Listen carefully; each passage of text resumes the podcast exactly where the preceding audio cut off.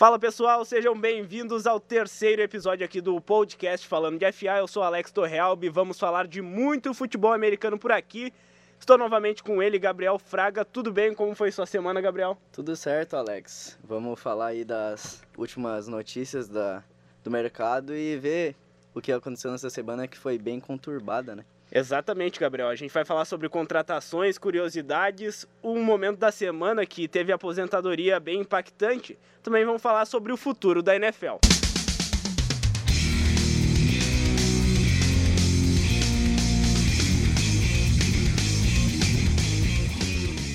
E para você encontrar a gente no podcast Falando de FA, você pode encontrar no Spotify, no SoundCloud, basta procurar por Falando de FA, e também no canal do YouTube, canal Falando de FA. Então segue a gente também no Instagram, @FalandodeFA, e siga-nos nas nossas redes sociais. O meu Instagram e Twitter é AlexBtorrealbe, e o seu, Gabriel? O meu é @GabrielFraga77 no Instagram. Tá dado o recado, então vamos começar com os destaques iniciais da semana, que teve a contratação do Clay Matthews. A gente até não conseguiu falar no último episódio, Gabriel, porque a gente estava gravando e momentos depois foi anunciado ele no Los Angeles Rams. O Clay Matthews é um cara já veterano, ele não rendeu muito bem na última temporada, mas ele vai chegar para agregar uma das melhores defesas da NFL. Como tu vê essa defesa dos Rams para a próxima temporada, que já foi uma defesa dominante, e agora com um cara que pode recuperar um pouco de espaço também nessa equipe, né? Eu acho interessante o Clay Matthews no Rams, né? A gente viu que a temporada deles foi decrescente. Eles começaram um time muito forte, tanto na defesa quanto no ataque, mas a defesa foi decaindo. E o Clay Matthews assinando com eles, eu acho que agrega muito, né? Esse linebacker, ele, mesmo que hoje ele não esteja tão bem quanto antes, ele ainda tem muita experiência, e isso conta dentro de campo, né? Psicologicamente, também conta como habilidade. Então acho que esse ano o Clay Matthews no Rams é uma escolha interessante. Teve também o Justin Houston, um veterano linebacker no Indianapolis Colts por 2 anos. E é uma escolha muito interessante dos Colts, porque ele vai agregar experiência para a jovem defesa de Indianápolis. E ele é um cara que produz bastante, porque ele tem muitos sacks na carreira. E por 2 temporadas ele pode agregar e, quem sabe, ser uma das surpresas para esse time de Indianápolis. E teve uma notícia bem interessante essa semana, Gabriel, que o Ken Newton, o quarterback do Carolina Panthers, ele decidiu ficar 1 mês sem fazer sexo. Exatamente, o quarterback dos Panthers diz que espera que a abstinência dele melhore seu controle emocional. O que falar dessa decisão? Ele que também decidiu virar vegano. Então, será que isso vai ajudar o Ken Newton a melhorar seu nível de jogo? Ele que foi MVP lá em 2015. Então, será que isso pode ajudar ele? Eu achei até engraçado essa atitude dele, porque a gente sabe que ele é um cara muito excêntrico, né? Ele mostra o que ele faz, ele mostra as atitudes dele, tudo que ele quer fazer, quer dizer, todo mundo vai saber na liga. Ter dado essa declaração foi um tanto quanto interessante. É uma atitude madura até, porque ele tá mostrando que ele realmente quer ficar concentrado de todas as maneiras e voltar para a próxima temporada, como ele bem disse, com a mente mais forte, né? Então, achei interessante e engraçado essa situação. É engraçado, mas também serve muito para ele calar um pouco a boca dos que estavam criticando ele, porque ele veio de uma temporada merecida de MVP em 2015, só que ele perdeu aquele Super Bowl pro Denver Broncos, que tu deve ser muito feliz por causa disso, né? Com certeza. Depois disso, ele baixou muito seu rendimento. Ele foi um cara que, com os passes, não deu muito certo. Tudo bem que o corpo de recebedores dele era uma várzea, mas ele tinha um bom time em volta dele. Mas ele não conseguia render a partir disso. Então eu acho que isso é um meio também dele acalmar as coisas, não deixar o pessoal ficar falando dele. E quem sabe isso acabe ajudando ele também, né? Vamos falar de outra coisa também, que teve contratação. Uma contratação muito importante do New Orleans Saints, que conseguiu o Tyrann, o Jerry Cook, que assinou por 2 temporadas. E os Saints, eles estão fazendo uma free agency muito interessante para suprir principalmente as carências do time. Porque é uma equipe que vai brigar por Super Bowl, com certeza, um dos favoritos da NFC, só que eles têm algumas carências, e a principal delas, para mim, era na posição de tight end, porque tem o Michael Thomas como recebedor, o Alvin Kamara como principal running back, e também tem uma linha ofensiva bastante sólida, e ainda mais o Drew Brees, né? Então eu acho que chegando um tight end do nível do Cook, eu acho que esse time vira um patamar muito maior, querendo ou não. Então, você concorda que pode ser o principal favorito dessa NFC na próxima temporada, principalmente a parte ofensiva? Concordo, eu acho que até na última temporada eles eram favoritos. Eles mostraram um nível de jogo muito elevado e melhor que basicamente todos os times da liga. Teve aquele infortúnio, né, no final da temporada, nos playoffs, mas acredito que eles mereceriam ir para o Super Bowl passado e merecem ir para o próximo. O George Cook, como Tyrann, vai agregar bastante, né? Porque, como tu disse, as outras posições já estão bem reforçadas. Ele é uma maneira de ajudar nessa passagem curta do time em direção à endzone, né? O Kamara a gente sabe que corre pra caramba e o Thomas tá sempre lá pra receber quando precisa. Então, acho que é um último recurso que é um nome de peso, né? Pra ajudar aí o time a chegar no Super Bowl. Isso que tu falou de passagem curta, esses passes curtos para até chegar em endzone, o Alvin Kamara ele até é bastante usado também nesses passes curtos, só que as defesas vão estar muito mais ligadas nisso, e a falta de um Tyrann às vezes acabava anulando o Kamara, porque já tinha algumas defesas bastante ligadas nisso. Então o Cook chegando, ele pode agregar muito nisso e também dando mais liberdade para o Kamara. E o último destaque inicial desse programa de hoje é sobre o jogo de abertura da NFL. O Green Bay Packers vai enfrentar o Chicago Bears, que vai ser a partida de abertura. E por que esse jogo foi escolhido? Porque é um dos maiores clássicos da NFL, se não o maior. Normalmente, para quem não sabe, o atual campeão, que é o New England Patriots, ele que faz esse jogo de abertura, só que decidiram homenagear pelos 100 anos da liga, botar o maior clássico da NFL para abrir a temporada, e por isso o New England Patriots vai jogar o Sunday Night Football da semana 1, ainda não se sabe o adversário, mas isso já está definido. Você considera que os Packers e Bears são o maior clássico da NFL? Minha opinião é que são times antigos, tem muita rivalidade lá do norte, assim, então eu acho que não tem um outro clássico que se aproxime disso. Eu concordo, a gente sabe que os Packers são basicamente a maior franquia da liga, eles vêm desde sempre jogando futebol americano. Eu achei muito interessante Packers e Bears para abrir a temporada, porque eles já mostraram essa campanha de homenagens que eles estão fazendo faz tempo já. Então, para fechar com chave de ouro, foi muito legal essa decisão deles. Isso mesmo, e para seguir nessas homenagens de 100 anos da NFL, história do futebol americano, a gente vai trazer no episódio de hoje, nos próximos também, sempre uma curiosidade sobre o futebol americano. E a de hoje vamos falar do primeiro jogo de futebol americano que aconteceu na história. Para você ter uma noção, era uma partida totalmente diferente do que a gente vê hoje. O futebol americano teve evolução do rugby, também do futebol lá da Inglaterra. Então os americanos pegaram isso e transformaram numa essência mais norte-americana. E a maior parte dos historiadores costuma colocar como o ano de 1869 como o primeiro jogo. E foi entre duas universidades, a de Rutgers e a de Princeton. Era uma partida bem diferente, tinham 25 jogadores de cada lado.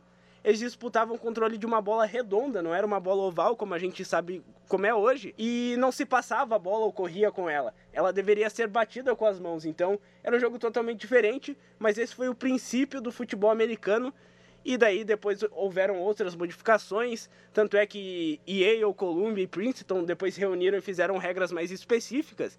E daí se tornou o futebol dos Estados Unidos, largando essa origem do futebol, o soccer lá como é conhecido, e também do rugby, que é o esporte que deu origem ao futebol americano. Interessante, né, Gabriel? Tipo, imagina no jogo de hoje os caras tendo que bater a bola, aquela bola oval, para avançar.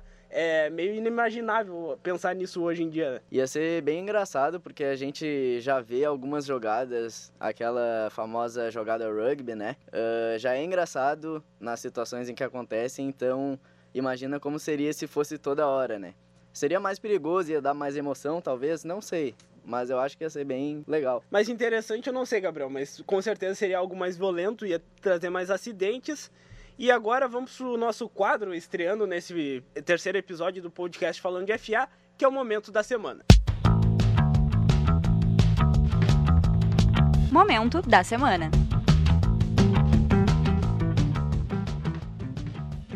E para falar disso, fala aí, Gabriel Fraga, qual é o Momento da Semana? Bom, o primeiro jogador que a gente trouxe aqui para o quadro veio causando bastante emoção nos últimos dias, né? A gente está sabendo. e não é nada mais nada menos do que Rob Gronkowski, que é considerado por muitos o melhor tight end da história da liga, né? E ele anunciou a aposentadoria dele na última semana. O que tu acha dessa explosão que ele soltou aí na internet? Já era bastante esperado até, né? Que ele sempre fazia um mistério, faz umas 2 temporadas que ele tá vindo com esse papo, e o torcedor dos Patriots sempre falava, ele vai seguir. Só que o problema do Gronkowski é que ele sofria muito com lesões. Eu até fiz um vídeo no canal logo que ele anunciou essa aposentadoria, confere lá no YouTube. Eu acho que é até um melhor pra ele, porque com lesões é muito difícil tu atuar, ainda mais no esporte como o futebol americano. E o Gronkowski é um cara que jogou muito, ele era muito dominante, ele era um fenômeno. Quando falam que ele é o maior tight end da história, eu tenho que concordar. Tem o Tony Gonzalez, que foi um baita cara também, só que pra mim o Gronkowski é mais completo. E ele saudável, ele era imparável, não tinha como parar ele. Ele era um cara que tocava a bola pra ele, ele dava um jeito de pegar. Ele fez muitos safeties, cornerbacks, linebackers serem queimados, então era muito difícil marcar ele, tinha que botar 2 e às vezes não dava com 2. E o mais importante dele, eu acho que é o fato do Gronkowski, ele ser um ótimo bloqueador. Porque pra quem não conhece futebol americano muito bem ainda, a função do Tyrann, além de receber, é principalmente também bloquear nas corridas. Ele é como se fosse mais um cara da linha ofensiva, e ele ajuda muito no bloqueio de corridas. Então, o Gronkowski fazia isso com muita maestria. Ele foi fundamental nessa última conquista do Super Bowl, porque o jogo terrestre dos Patriots funcionou bem, a linha ofensiva trabalhou muito bem, só que estava lá o Gronkowski também abrindo espaços para o Sonny Michel, para o Burkhead correr. Então, ele é um cara fundamental. Infelizmente, vai deixar a NFL, né? Talvez ele possa voltar, vai que dá louca. Ele é bem loucão mesmo, né? Adorava uma festa, uma loucura. Mas vamos ver, né? A princípio ele tá aposentado. A princípio a gente lamenta isso, né, Gabriel? Realmente. E só pra dar um adendo aqui, ele tem a 3ª melhor marca da história entre os jogadores com menos de 30 anos. Tem 79 TDs recebidos, 80 no total, né? 521 recepções e quase 8.000 jardas totais. Foi draftado em 2010 pelos Patriots e desde lá continuou fazendo sucesso desde sempre. E além disso, ele foi um cara que conquistou 3 Super Bowls e 4 escolhas para Pro Bowl, hein? Exatamente, então foi um cara muito vitorioso na sua curta carreira, 8 temporadas, 29 anos. O legado de Gronk estará na nossa mente para sempre. E agora vamos para outro quadro do nosso podcast Falando de FA, que é o futuro da NFL. O futuro da NFL. Pra quem não sabe, até a gente não tá sabendo direito, né? Mas esse quadro, a gente vai analisar alguns nomes que vão aparecer no draft, que acontece no dia 25 de abril, e seus possíveis futuros pra brilhar na NFL, ou não, né? Vamos ver se esses nomes vão vingar na principal liga de futebol americana do planeta. Vamos começar falando sobre um cara que pode ser a escolha número 1, que é considerado o melhor quarterback dessa classe, que não é conhecida por ter quarterbacks muito bons, mas é o Kyler Murray, que é quarterback de Oklahoma, e ele está sendo muito desejado por algumas equipes que desejam quarterback, AVA, né? Só que ele pode ser escolhido na primeira escolha geral pelo Arizona Cardinals, e tu acha que os Cardinals vão fazer isso e escolher o Kyler Murray? Eles que tem o Josh Rosen lá no elenco, só que muitos falam também que ele vai ser trocado, não sei com quem também, é um mistério isso. Será que mesmo Kyler Murray vai ser a escolha número 1 desse draft? Eu não entendi muito bem o que aconteceu nas últimas semanas e meses, porque todo mundo percebeu que o Kyler Murray não era a principal escolha dos Cardinals, não estava em nenhum mock draft como escolha número 1, a gente viu, e de repente ele deu essa pulada no ranking, né? Acredito que se for uma escolha número 1, eu vou achar interessante, porque particularmente eu não gosto do Josh Rosen, então acho que os Cardinals vão estar fazendo uma boa escolha. E vai ser bom até pra ti também, porque o Nick Bosa vai pro San Francisco, provavelmente, né? Com essa escolha do Kyler Murray na primeira pick, mas vamos ver como é que vai ser. Temos um tempinho ainda até o draft começar.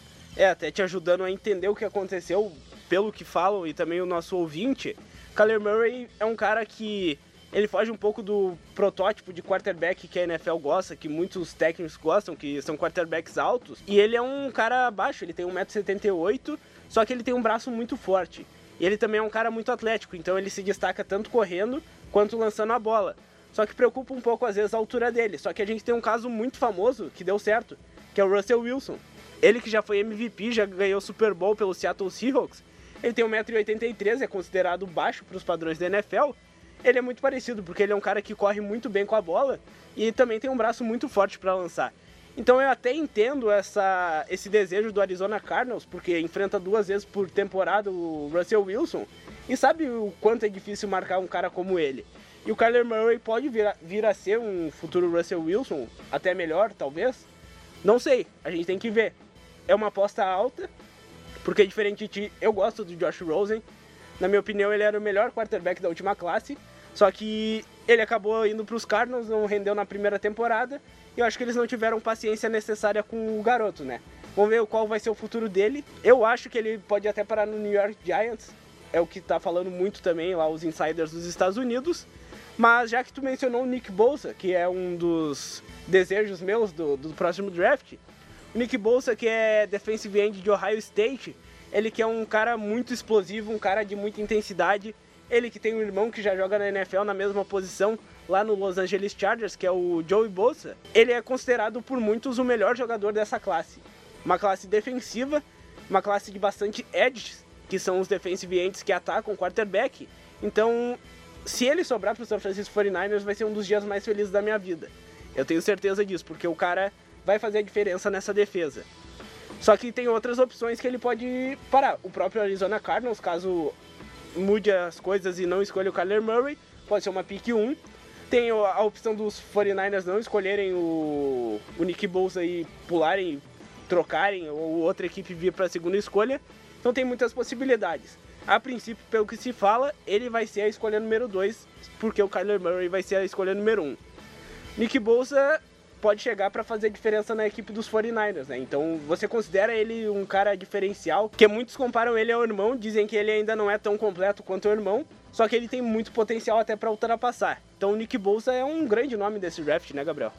Com certeza, a gente viu até no Combine, tanto no NCAA quanto no Combine, os números dele são impressionantes. E o porte dele também ajuda muito, né? Então acho que quem escolher ele vai estar fazendo uma ótima escolha, independente de qual time seja. Vamos esperar para ver se ele vai se dar bem no time que escolher ele e se ele vai ficar melhor que o irmão dele, né? O problema desses irmãos são que os dois têm problemas de lesão, porque o Joey Bosa perdeu muitos jogos da última temporada pelos Chargers, prejudicou um pouco no início, e o Nick Bosa na última temporada dele na faculdade, ele também perdeu algumas partidas porque ele teve uma lesão no abdômen.